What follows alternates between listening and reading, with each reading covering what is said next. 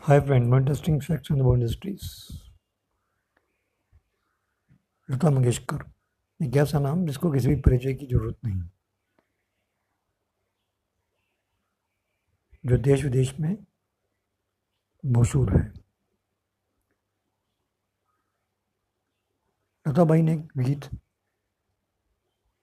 1957 में बनी फ़िल्म दो आँखें बारात के लिए गाया था। गीत लिखा था पंडित भरत व्यास ने, संगीत था भूषण देसाई का।